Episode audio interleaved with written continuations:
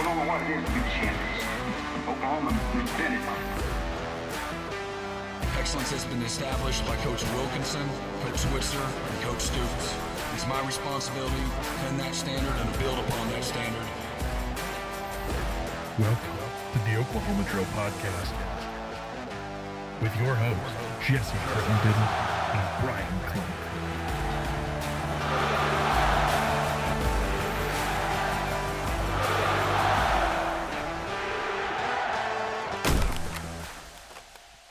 Hello, Sooner Nation, OU Insider, subscribers, Coach Bryan Clinton, fanatics, Bedlam rivalry, rivalry haters. I can't even say rivalry right correctly, Bryan. Um, that's how I feel about the rivalry after Saturday. Um, people who are, are bored on a Thursday, people who love college football, this podcast for you is for you. My name is Jesse Crittenden. This is the latest episode of the Oklahoma Drill, fueled by OU Insider and the Rivals Network. And I am joined, as always, by my co host, Coach Bryan Clinton. Bryan, I see you have a hat that has Norman in big letters on top of white hat. And I got to tell you, I love that hat. Where'd you, where'd you get that hat? Uh, that would be. I, I need to let me let me find his his Twitter handle real quick for you because this is. I told him I'd give him a a, sh- a shout out. So John B Kennedy Okay. is the name, and that would be at Bearded Sooner. He is selling these. He's also going to send a uh, a reverse option of this one here before too long when they get those. So give him a shout out there. Uh, love the hat. I'm glad that uh, glad that I got on board with him on that. So otherwise, um, it's been a rough week uh, in and around Norman. Um, but you know, there's there's a chance to turn things around this week, put it behind you. So uh looking forward to that. But um where where's your mind at? What's your mindset like right now? Well, let's make it clear for one that while I do have a beard and it is a red beard at that, I am not the bearded sooner. I am not the one that made the hat. So let's make that clear. First of all, that is the work of John. Uh, that is not me. Two, Bryan, to be honest with you, this has been an interesting week because as as OU fans or or college football fans who who follow uh, everything that's going around the country knows this is a this is a little bit of a weird week for OU football. After starting seven and zero, think about where this team was a month ago Mm-hmm. uh, with a win against Texas. I think OU wasn't only just atop the Big Twelve; they were kind of atop the big the, uh, across the the college football landscape. And now, after back to back losses, especially uh, at you know for the quote unquote final bedlam, at least the last bedlam for the foreseeable future, things are a little bit different than they were a month ago. I mean, that's the reality. So I think it's been an interesting week. I've done some radio hits, um, talked to players and coaches, talked to people around the program. It's crazy how different things can be, not only Mhm. week to week, but you know, but two weeks. How how much can change. Bryan, you weren't you and I, uh, along with our colleagues uh, Parker and Brandon, were in Stillwater at Boone Pickens Stadium for a, a Bedlam game that was a little bit more meaningful, not only just for the big picture landscape, uh, but for this season. You know, OU needed to win this game to remain in control of the Big 12 title, uh, or at least, eh, you know, a spot in that game, and they didn't get it. They lost 27 to 24 in front of a, a rowdy, loud Stillwater crowd. They lost 27 to 24 in a game that I think I think either team eh, whatever team lost this game I think was going to feel gut punched cuz there were Mhm. opportunities I think both both sides to win this game but I think particularly for Oklahoma who held a 21-17 for a large part of the second half uh, to come away with a loss I think was disappointing but Bryan you were on the field I think that you know, I think this is one of those games that I think you know it's been a few days since that game, but I think fans are still kind of chewing on this game a little bit, not only for the big picture, but what it means for this season. Bryan, what was your overall takeaway from a from a three point loss at Boone Pickens Stadium? That it, has been crazy. It, it, would almost sound crazy to say this uh, in, in past years, but it's just the case. Uh, the the defense played more than good enough to win the football game. And it truly was the offense that cost Oklahoma the football game. Um, again, that, that almost sounds weird because Oklahoma eh, football has been synonymous with great offense for, I mean, forever, for a long time. I mean, good dating back to the triple option days, it's been Oklahoma's offense. Uh, and obviously back then, with with a great defense has been what helped them win national championships throughout the years. But here as of late, it's been all about offense, and and that's just that just wasn't the case last week. Um, 24 points against Oklahoma State's defense just isn't it's just not it's not good enough. That that is not that's not a terrific defensive team. Um, you know, obviously very very fired up uh, fan base and and very very rowdy. Uh, I, I, will say this is the first time that I'd ever been on the field for for uh, a Bedlam game. Obviously, the last one, but the the way that the stadium is set up, fans are like right on top of you, eight feet above the action, and it, it's it's. I mean, it's an incredible venue to watch a football game. Um, but I mean, clearly the offense was was out of sorts a lot. I mean, you had you had more false start penalties, you had bad snap issues. It's clear that the that the environment played at least something of a role in this game, and I think that just points back to Oklahoma not doing the little things right. Uh, which is really what hurt them at the end of the day. And, and, that's that's ironic because I mean that's one of the staples of of Brent Venables' philosophy is everything matters. The little things matter. They pile up and they become big things. And unfortunately, over the last couple of weeks, uh, that's been Oklahoma's big problem is the little things. You're right. And I think look no further than, you know, OU losing the turnover battle three to one.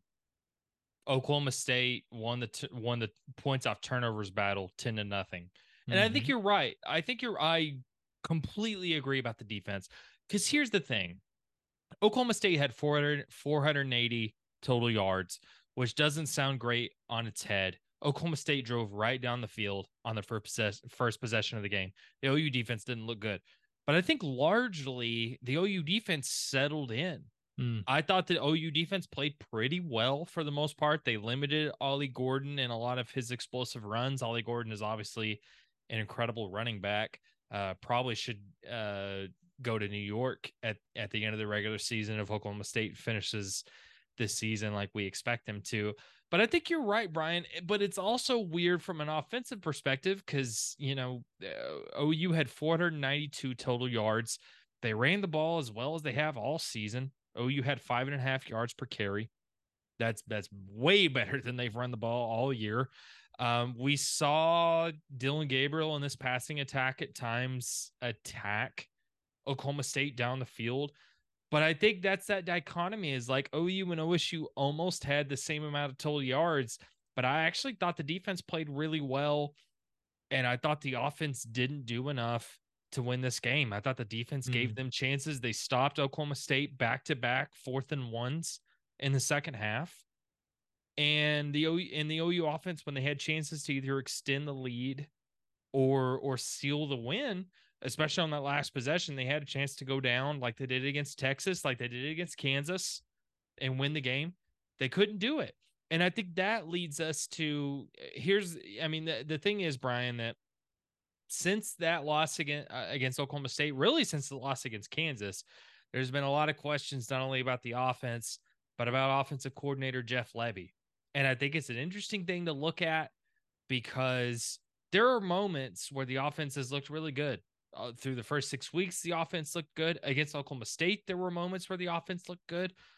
But you're seven and two, which sounds really good, but but thinking about where this team was a month ago, it's mm-hmm. not good. it's bad. All of a sudden, OU could certainly miss the Big 12 title game, which I think is a disappointment from where this team was after the Texas win. So Bryan, I know uh, you did uh, you did a uh, you did a live stream of the game until YouTube. Tried to. We we want we want to talk we want to talk about that. but I know you've gone back and watched the game a ton. You you've you've looked at the plays. You've been at every game, just like I have been. When it comes to the Jeff Lebby criticism, I know you've seen it, just like everybody else has. When it comes to the last two games, how much is Jeff Lebby and the play calling deserve to be at fault? How much is it is how much of it is this the players not executing? I mean, this offense has six turnovers the last two weeks after having just five the first seven games. OU is the most penal, penalized team in the Big 12. How much is it? How much of it is the play calling? How much of it is players' execution and, and not doing so? So for me, it's it's really hard to be totally. I don't feel like you can blame a loss subjectively on one aspect. There are always 22 players on the field at all times. And when one of those guys doesn't do their job, the variables change with every play. There's so much. I mean, that's why we see some of the crazy outcomes that we do um, year in and year out. There's just so much that can change with just a single play. However, the situational play calling has been an issue. And I don't think that I'm going out on a limb saying that. Now, do I think Jeff Lebby deserves to be fired for that? No, not at all. I, I don't think uh, you don't have to look back that far for him to have just fantastic showings as an offensive coordinator. I mean, his game against Texas, I think, should have earned him more grace than it has. And I'll even go as far as to say, outside of maybe three or four calls against Oklahoma State, I think Jeff Lebby called a fantastic game uh, against Oklahoma State. Now, execution is where the issue comes in. If Nic Anderson catches the ball down the sidelines behind the Oklahoma State defense, we're having a different discussion. If Brennan Thompson is able to break up, uh, if he's able to switch and play defensive back there for a second and and keep an interception from happening down the field, we're having a different football. Eh, we're having a different discussion. If if if Jovantae Barnes doesn't fumble the snap, we're having a different discussion. I mean, there it's just so hard to to place blame on on somebody. Now, I will say this about Jeff Lebby. I think we are starting to realize that his maturity as a play caller still has some growth that needs to there's still some growth that needs to happen there. I I I think you know I don't know this for a fact, but I think it's become at least pretty apparent to my eye that Jeff Lebby may not have had as much to do with the play calling in game uh, while he was under Lane Kiffin at Ole Miss and, and with Josh Heupel at UCF. Uh, obviously, both of those guys are among the best names in college football when it comes to uh, offensive play calling. Um, obviously, he was still the offensive coordinator there, but I think that that title probably had more to do with game prep throughout the week. Uh, obviously, helping out with things uh, when it when it came to uh, figuring out potential weaknesses of, of the opponent and things like that on game day. But as far as the play to play calling, I, I think that this uh, his tenure here at Oklahoma thus far is probably the real uh, the first time that he's been truly responsible for that part of the game. And, and on top of that, I think Brent Venables is giving him as much rope as I mean, it's kind of it's his thing. Uh, I mean, this is this is totally 100% uh, Jeff Lebby's thing, and and eh, again, Brent Venables as a head coach, he talks about delegating and trusting his position coaches and coordinators um, to to do their job. That's why you hire them.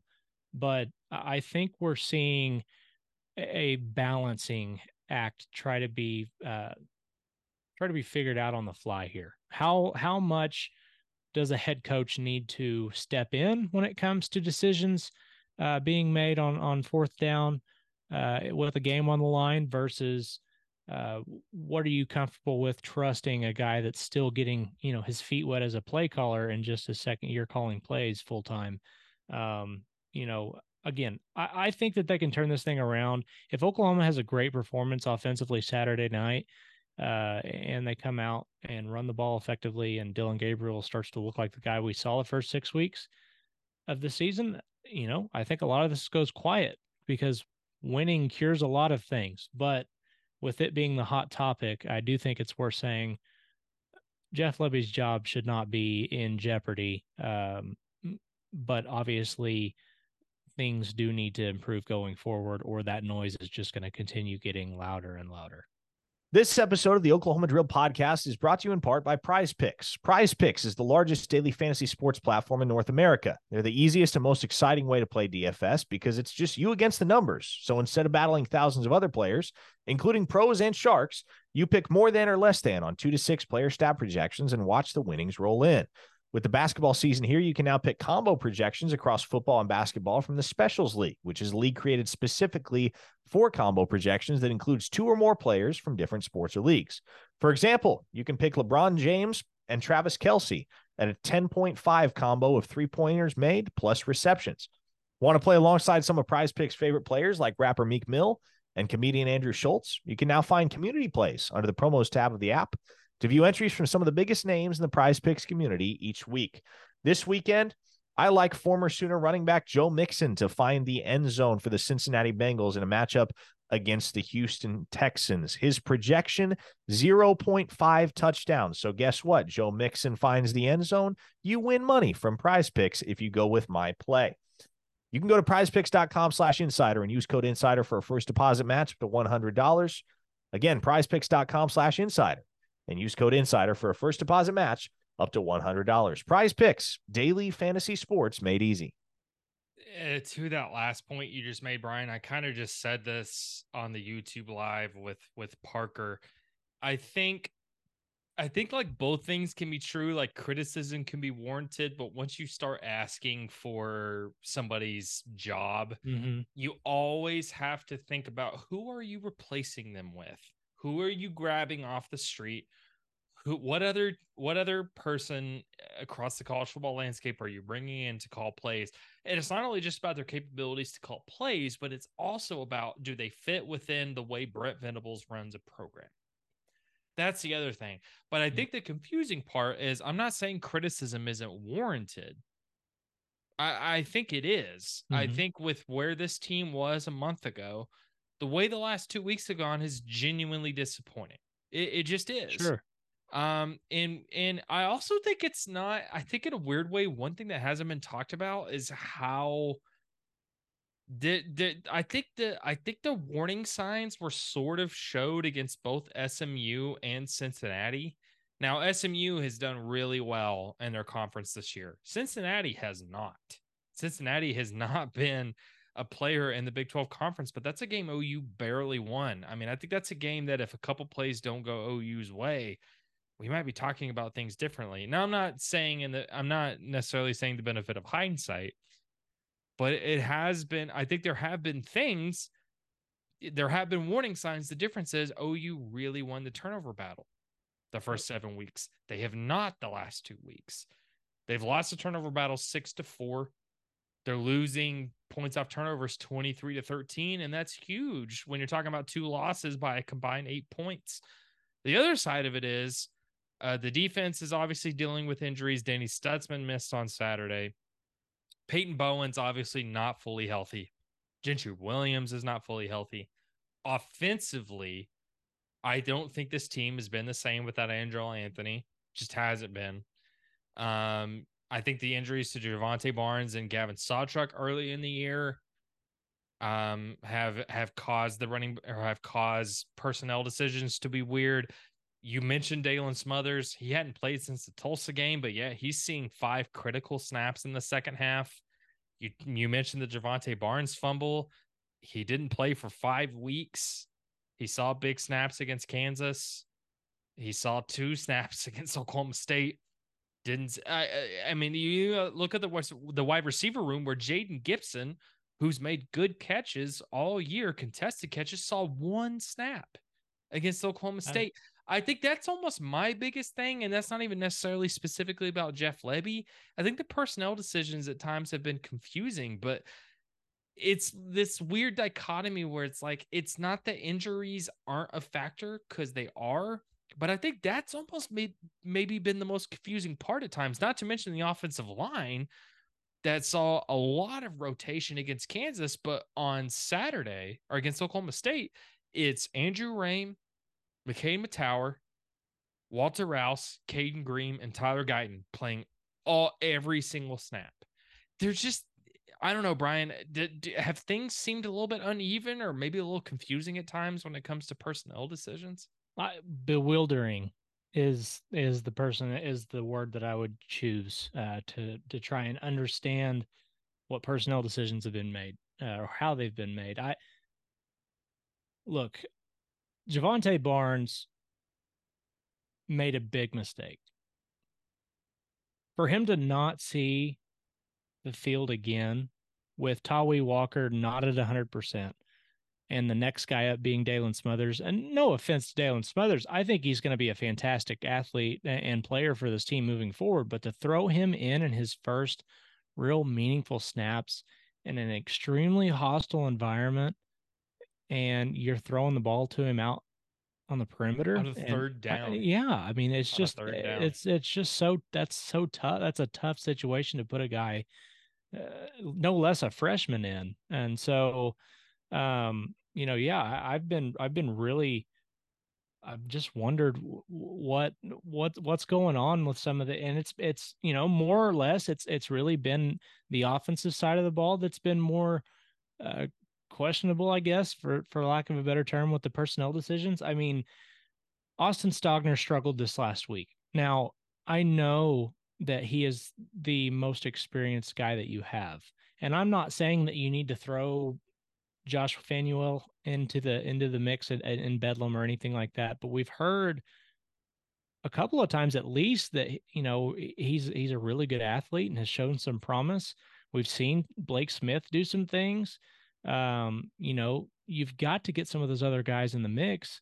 And when a guy like Stogner is, is struggling, you've got to start seeing some of those other things, some of those other guys get chances. And so it, has been really weird. And and the the running back rotation, which has been a question mark all season long. Um, you know, I, I did feel probably more confident coming out of Oklahoma State than I have for the rest of the year uh, to this point that I think Gavin Sawchuk and Tawee Walker can be a really, really strong one-two punch in the running game. I don't know what that means for Jovantae Barnes going forward, but if if Saturday was was any uh, was any uh, preface to what we're going to see from him, you know, if the mistakes happen, I, I, think that you can pretty much count him out for for the rest of the go. So yeah, uh, offensive offensive uh, rotations have been odd, and then you know defensively, you've had some injuries uh, that have kept some guys out, but but uh, still trying to figure it out. And here we are heading into week eleven. I think defensively, if you're looking at any positives, and I wrote about this at ouinsider.com, I think Kobie McKinzie and Kip Lewis at linebacker played mm. really well. Oh yeah, last Saturday, redshirt freshman uh, Kip Lewis, according to Pro Football Focus, played 83 of 84 total snaps. Um, I think they both played really well. Kobie McKinzie, I think, finished with the sixth highest performance grade. Like, of course, that all comes with sort of the downside of Jaren Kanak, who has been not personally against him, but it's been a disappointment the last mm-hmm. three weeks. Um, but I think you're right. I think, and I mentioned this on the live, Bryan, but it's one of those things that like you know someone like Peyton Bowen who's not fully healthy but he's still seen snaps just not very many mm-hmm. the last 3 weeks look at someone like Tawee Walker who wasn't fully healthy against Oklahoma State but he still saw snaps. It's almost like this weird like halfway in instead of either going a like like being fully in or being fully out. It's like this weird like halfway thing. And and I think it was also weird from a running back perspective to have someone like Gavin Sawchuk who only saw four carries in the second half after really, or in the second half after dominating the first half. I think that's kind of where the confusion is for me, or someone like Brennan Thompson who played less than 10 snaps. When I, I just, I think that's been the bigger confusions to me, Bryan. But look, you and I talked last week. We said this was a must win game or Oklahoma State was a must win game. Mm-hmm. We said that not only because it's the last Bedlam, but also to remain in control of their Big 12 destiny. Here's the reality Oklahoma's not in control of, the, of their Big 12 destiny anymore. They're just not. They need a lot of things to go their way.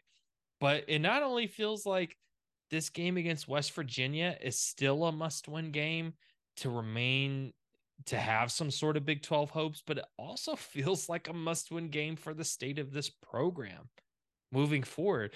And again, that's kind of a crazy thing to say given how the vibes were a month ago.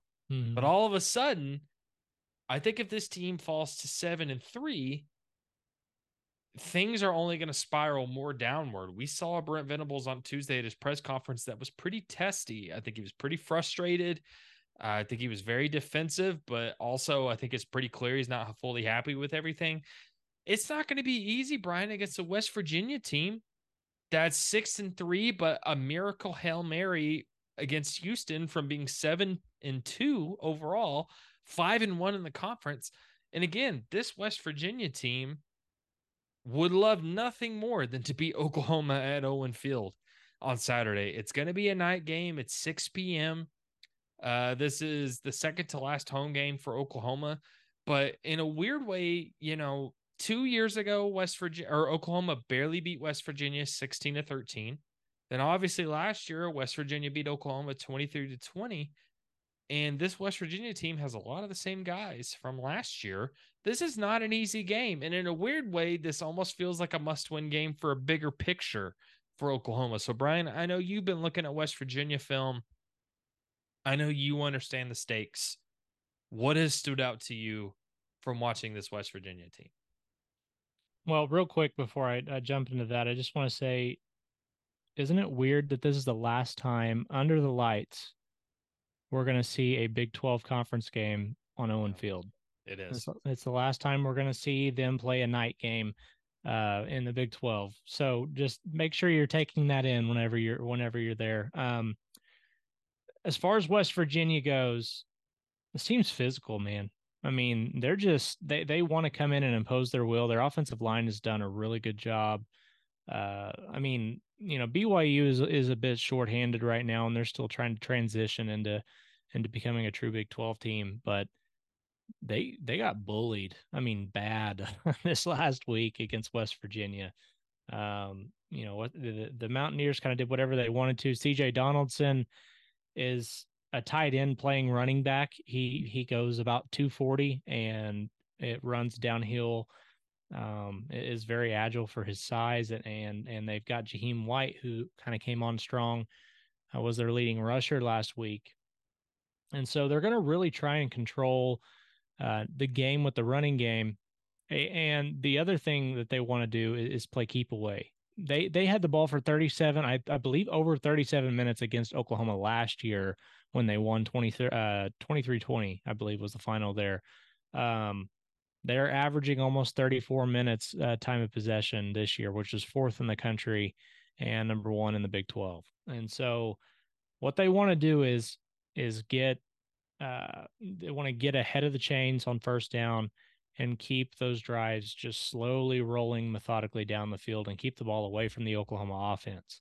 Uh, defensively, West Virginia is, I, I wouldn't say, I, wouldn't use the word special. Um, they're they're not they're not particularly special defensively. They're good. Uh, they don't they don't make a ton of mistakes, especially early on in the game. I think the biggest problem that West Virginia has right now is depth uh, on on defense. I think they've got a lot of of guys that are, are dealing with some injuries, uh, particularly in the secondary. They've been pretty thin here recently, and you've seen some teams uh, be able to to really uh, start putting points on the board later in games against them. Uh, Oklahoma State really uh, really hurt them in the fourth quarter with Ollie Gordon. He had two huge runs to to pull ahead and and uh, extend the lead there. So uh, I think what you're going to see from from West Virginia is they're going to try and impose their will on on the ground offensively and defensively. Um, you know, I guess there the there would be two guys that stick out. Lee Lee I can't even say his last name. Lee Koba is how it's it looks like it would be Lee Kapogba, but it's Lee Koba. Um he is their pretty much their uh he's their Danny Stutsman. He kind of just he brings things together as their vocal leader. And then uh Beanie Bishop Jr. is a is a Minnesota transfer. He leads the country in in passes defended. Um and I think it's by like six. Uh, he's got 21 on the year, uh, so he leads it by kind of wide margin. So, long story short, they played they play defensively, uh, very physically, and then and uh, offensively they just want to run it down your throat and use uh, some boot off of that with Garrett Greene. So, um, it's going to be a tough challenge for Oklahoma. This is not an easy game, uh, and you know it's not the typical West Virginia games that we've seen in years past where they like to come in and, and really light up the scoreboard like the last time or the last you know under before Neal Brown took over. So uh, it'll be it'll be interesting. It'll be fun, uh, but definitely a tough challenge for the Sooners. You're muted. You're muted. Park. Okay, so I want to clarify one thing. Parker did this twice during the YouTube live. So if I only do it once, then I am still ahead of the curve. That, you, that Parker su- Thune superior. said. You say yeah. That's right. I'm saying I'm better than Parker Thorne. there you go. That's what I'm saying. Um, look, I totally agree with you. You're right. Um, I think with this West Virginia team, they're really interesting to look at because look, they're six and three on the season.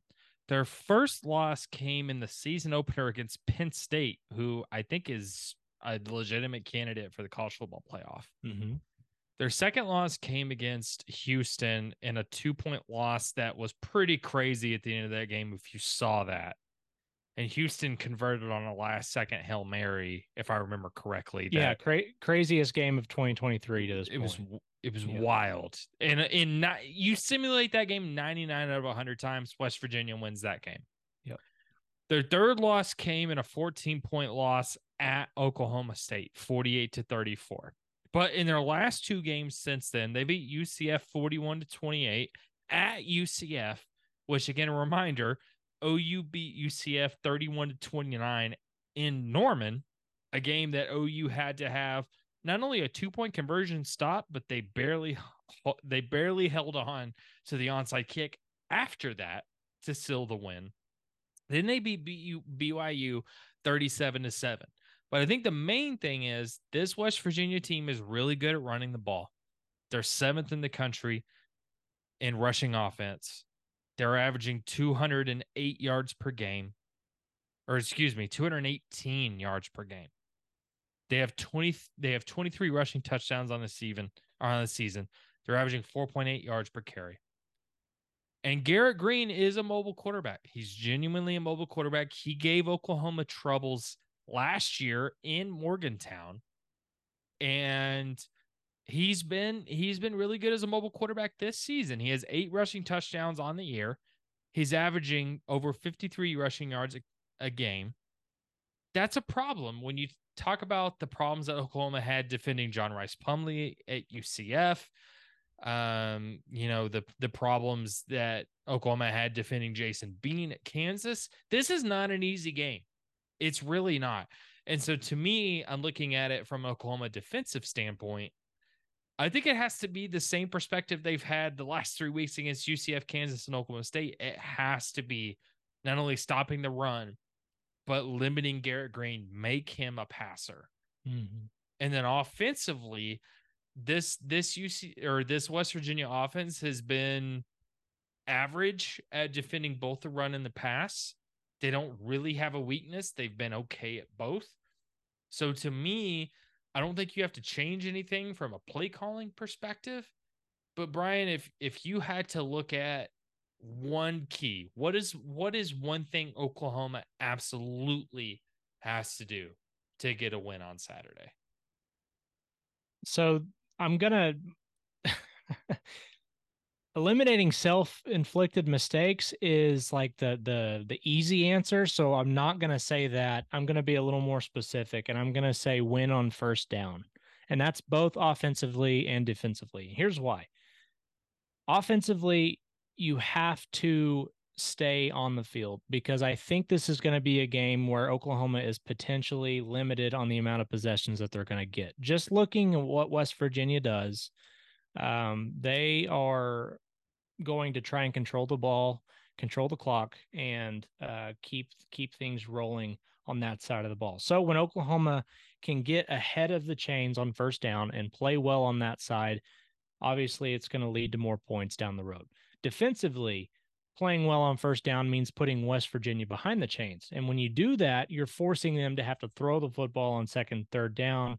You're making them more predictable and therefore you're giving yourself more opportunities to get their offense off the field and get the ball back in, in your offense's hands. So uh, being being good on on first down is going to be a key in this game, uh, both offensively and defensively, because again, you're you're going to need to make the most of your of your possessions, and getting more possessions for Oklahoma is going to lead to to more opportunities for points.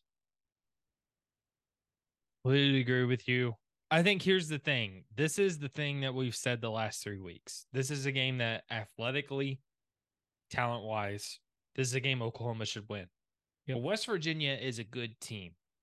And even at home, not only is this a good team that's going to be hard to beat, but I think Oklahoma, you're feeling the pressure of two straight losses after being on top of the college football world a month ago but also I think trying to get your season back on track to remain having a chance in the Big 12 standings. And here's the reality I think Oklahoma, this is one of those weird games that is both equally important for both this season and the future moving forward. So we look at the Big 12 standings, Bryan. Mm-hmm this is this is a pretty tough spot for Oklahoma to be in. So Texas and Oklahoma State are now at the top of the conference, five and one conference records. You've got Kansas, Kansas State, and Oklahoma, and West Virginia, and Iowa State, all tied at four and two. It's so funny to think about. A few weeks ago, we were talking about how insane and and bad, or not bad, maybe, but how confusing this conference was. It's kind of leveled out a little bit. Mm-hmm. But for Oklahoma, are you thinking more about trying to remain in Big 12 contention? Or are you trying to think about about more stabilizing the team for this season, stabilizing the team moving forward into the SEC? Are you thinking about all of it? This, in a weird way, this weekend is an interesting game. It really is. Yeah. Well, I mean, I think you you have to. The biggest part of this game being a must win is just you kind of nailed it. it. It's stabilizing the program because right now it feels like Oklahoma's staggered again. Uh, in a in in a uh, using boxing terminology there. Uh, it, it last last year we saw them hit the mat. They went six and seven. It hasn't happened uh, since the turn of the century, and and now you know you get out to a seven and zero oh start, and all of a sudden you've now suffered back to back losses uh, two seasons in a row, which is something I, I don't believe it happened. Uh, did that ever happen under Bob Stoops? Back to back losses? I if, don't.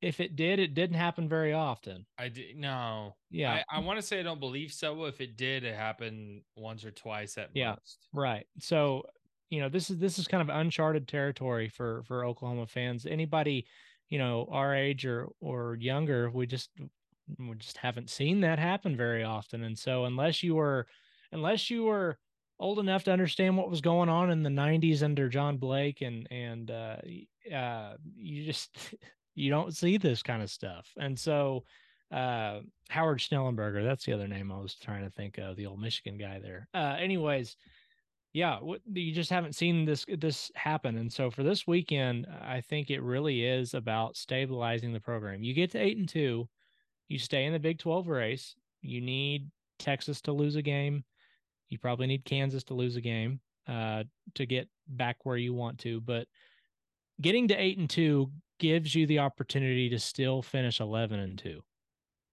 If that, I mean, at the end of the day, with all the disappointment that we've seen the last couple of weeks from from Sooner Nation, if you if you hang up uh, if, if you take the the the yearbook of 2023 Oklahoma and you put it up and they're 11 and 2 going into the SEC, you got to feel really dang good about what's going on and, and where this this program's headed. So I think it's I think it's more about getting things back on track, showing that this team can be disciplined uh, and can do the things that it needs to do to win football games.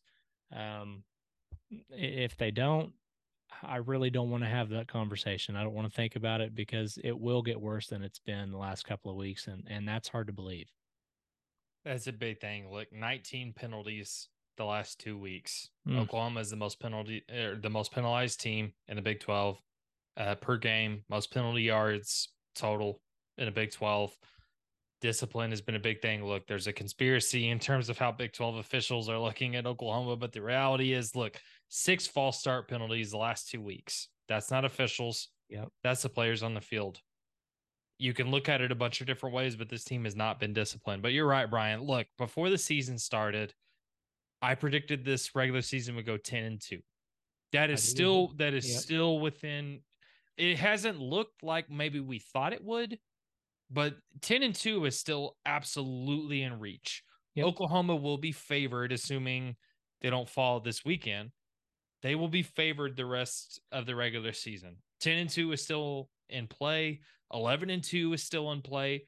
If they finish 10 and 2 and especially 11 and 2, that's still not only a good season, but a marked improvement over last year. But if you drop to 7 and 3 after the conversation was beating Texas. I, I, don't know if there's a loss on this schedule. They should be able to waltz to the Big 12 mm. title. That's a disappointment. And even with the injuries that we've talked about, falling to seven and three after the Texas win would be a disappointment. It just would be. So even if you're not looking at the Big 12 title, this is a game Oklahoma should win this weekend. But as far as Big 12 title hopes for anybody that's still hoping, look, the college football playoff hopes are done. They just are. I'm sorry. They're done. Big 12 title hopes aren't necessarily done. They're not yet. But Oklahoma needs to win out. They just do. Yep. If you're looking across the landscape, is the easiest path include I mean, does that include Texas losing and Kansas losing? Is that the easiest path?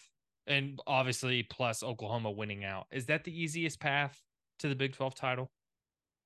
Um, I think that's probably the most clear, but with as many teams that are sitting there at four and two, I think it could get really interesting. Um, just because, you know, I think at some point you're not going to have, okay, here's an example Oklahoma State is going to UCF this weekend.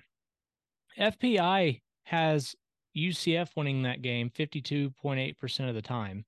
And Oklahoma State is only a two and a half point favorite in that game. As crazy as that sounds, that's just what we're looking at. So if somehow Oklahoma State drops that game, they fall to four and two. Yes, they have the tiebreaker over Oklahoma, but they lost to Iowa State, and Iowa State is also four and two and Oklahoma has a tiebreaker over Iowa State. So things get really convoluted really quickly if another team falls to four and two because you've got a lot of a lot of things that can happen between now and, and the end of the season. But if Texas was to fall and Oklahoma State, given that its schedule is so manageable from here on out, uh, at least to the to the eye, uh, if if Texas was to lose and Oklahoma was to win out, uh, they would need Kansas to to drop a game to Kansas State, and then uh, you know just see how the cards fall after that. I I think it's just it's going to be really really tough to know exactly what this conference is going to look like if one of those two teams ends up dropping a game because there's so many different tiebreaker scenarios that could come into play,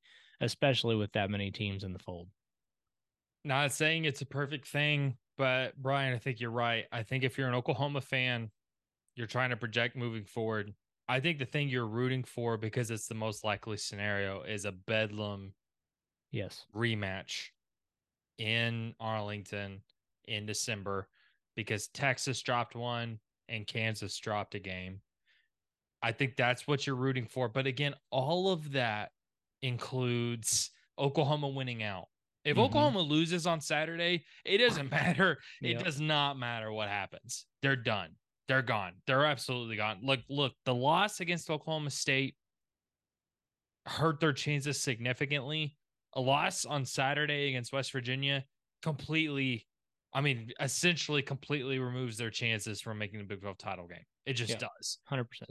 So I think if you're Oklahoma, you're rooting against Texas, you're rooting against Kansas, you're rooting for a Bedlam rematch in Arlington. That's what you're rooting for. So I think in a weird way, it's almost more important for OU fans to be root or to be looking across the Big 12 landscape more than anything.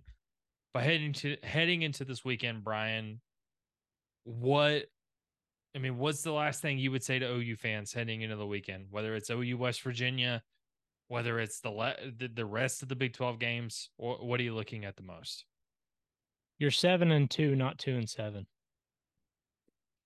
I mean, I- know that that's blunt, but I mean, you have to look at at the the body of work here uh, with what Brent Venables is is doing, and and I mean, you don't have to look that far to see what the recruiting classes have looked like, uh, what those guys have been able to do out there on the trail, uh, what they're looking at going into next year. I mean, if if you don't believe that the offense is going to look totally different under Jackson Arnold next year uh, than it does right now, and I'm not necessarily saying better, but the scheme is going to be. To- I mean, it's going to look totally different. Dillon Gabriel is is is not going to be the guy. He he doesn't have the arm strength eh, that that Jackson Arnold has, even at this point in their careers. I mean, I stood behind Jackson Arnold and uh, Dillon Gabriel pregame uh, earlier in the season and was talking to Parker and we watched Dillon Gabriel. He has kind of like that throwing motion that Baker Mayfield did where it's you can tell he's putting everything he's got into the ball when he's throwing it deep.